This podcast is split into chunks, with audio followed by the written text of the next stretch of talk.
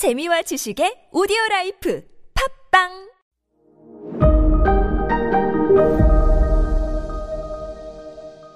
네, 여러분 안녕하십니까. 역사 스토리텔러 썬킴 인사 드리겠습니다. 자, 1차 대전 승전국 다시 한번 정리해 드릴게요. 미국, 영국, 프랑스, 일본, 중국이죠. 음.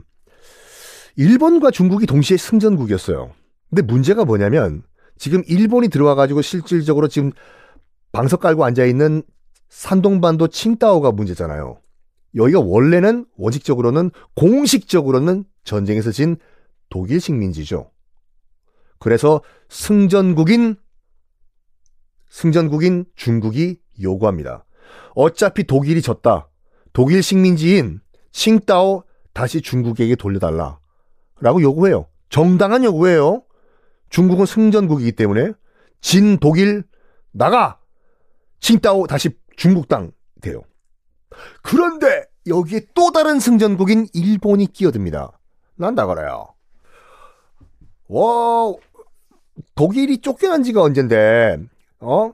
1914년, 1915년에 쫓겨났고, 그때부터는 실질적으로는 우리 일본이 지배하고 있어. 어? 그러니까, 이 칭다오를 어차피 일본인들 많이 들어가 살고 있으니까 일본에게 넘겨. 월, 에이! 해요. 이거를 유럽 승전국들이 고민에 빠집니다. 어떻게 결론 낼까? 미국, 영국, 프랑스가 모여가지고 저 칭다오를 어떻게 처리를 해야 되냐? 똑같이 승전국이에요. 중국과 일본. 중국에게 돌려주냐? 아니면 일본이 계속 눌러 앉게 하냐? 결론은 같은 승전국이지만 중국은 이미 이빨 빠진 호랑이다. 일본은 rising star, 점점 점점 국력이 커가는 동아시아의 맹주다.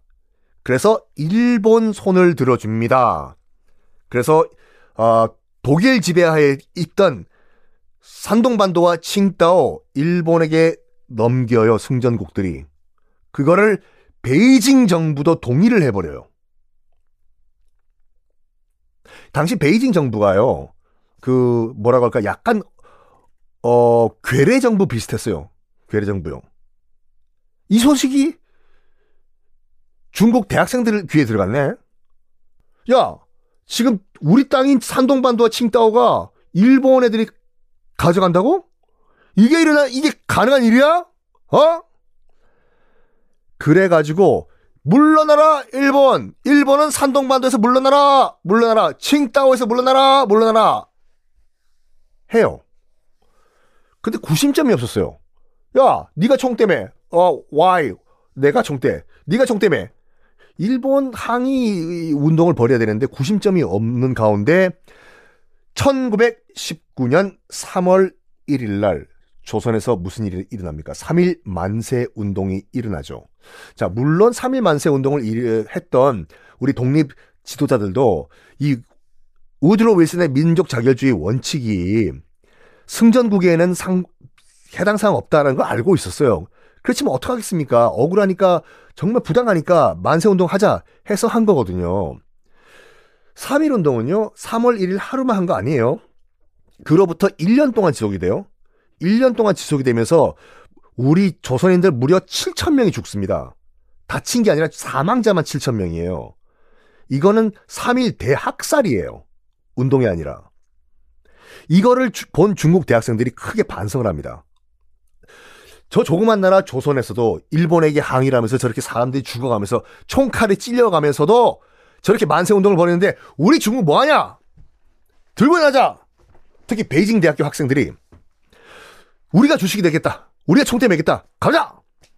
해서 3.1 운동이 일어나고 두 달 후인 5월 4일에 베이징 대 학생들이 천안문 광장에 나와가지고 타도 일본 산동반도 칭다오 돌려달라라고 항의 시위를 벌이고 이 천안문 광장에서의 베이징 대학교 시민 학생들의 시위가 전국적으로 펼쳐집니다.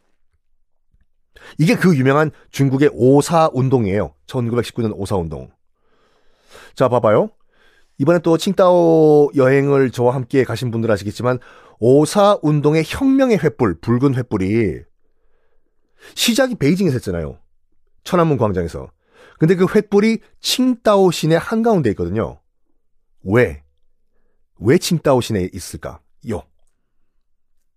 요거까지 말씀드려야지 이해가 되실 거예요. 1919년 오사 운동이 일어난, 일어났습니다.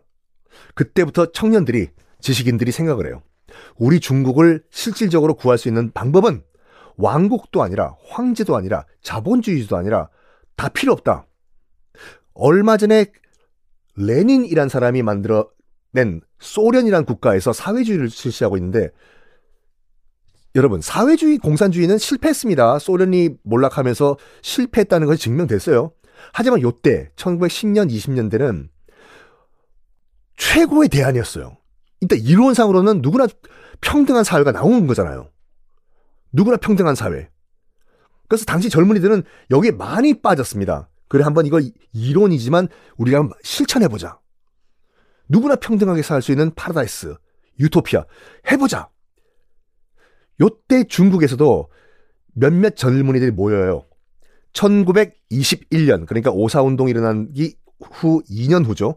2년 후에 상하이에 있는 한 중학교 교실에 13명의 공산주의자들이 모입니다. 아, 공산주의자를, 공산주의를 믿었던 청년들이, 지식인들이 모여요. 그래가지고 중국 공산당을 창당을 합니다. 그 13명 중에 한 명이 누구냐면 중국의 국부인 마오쩌둥, 모택동도 있었습니다. 즉, 그 말은 뭐냐? 1919년 오사운동으로 인해서 지금의 중화인민공화국과 중국 공산당이 창당된 거거든요. 그러면 이 중국 공산주의, 중국 공산당과 조, 중화 어, 인민공화국의 붉은 혁명의 횃불을 오사 운동의 상징인 이 횃불을 어디다가 만들까? 베이징일까? 상하이일까? 아니다. 이 모든 것의 시발점인 칭다오 한가운데 꽃자에서 지금 칭다오 시내 한가운데 중국 혁명 붉은 횃불의 탑이 칭다오 시내에 있는 겁니다. 자, 이 얘기 다음 이야기는 당연히 다음 해야 되겠죠?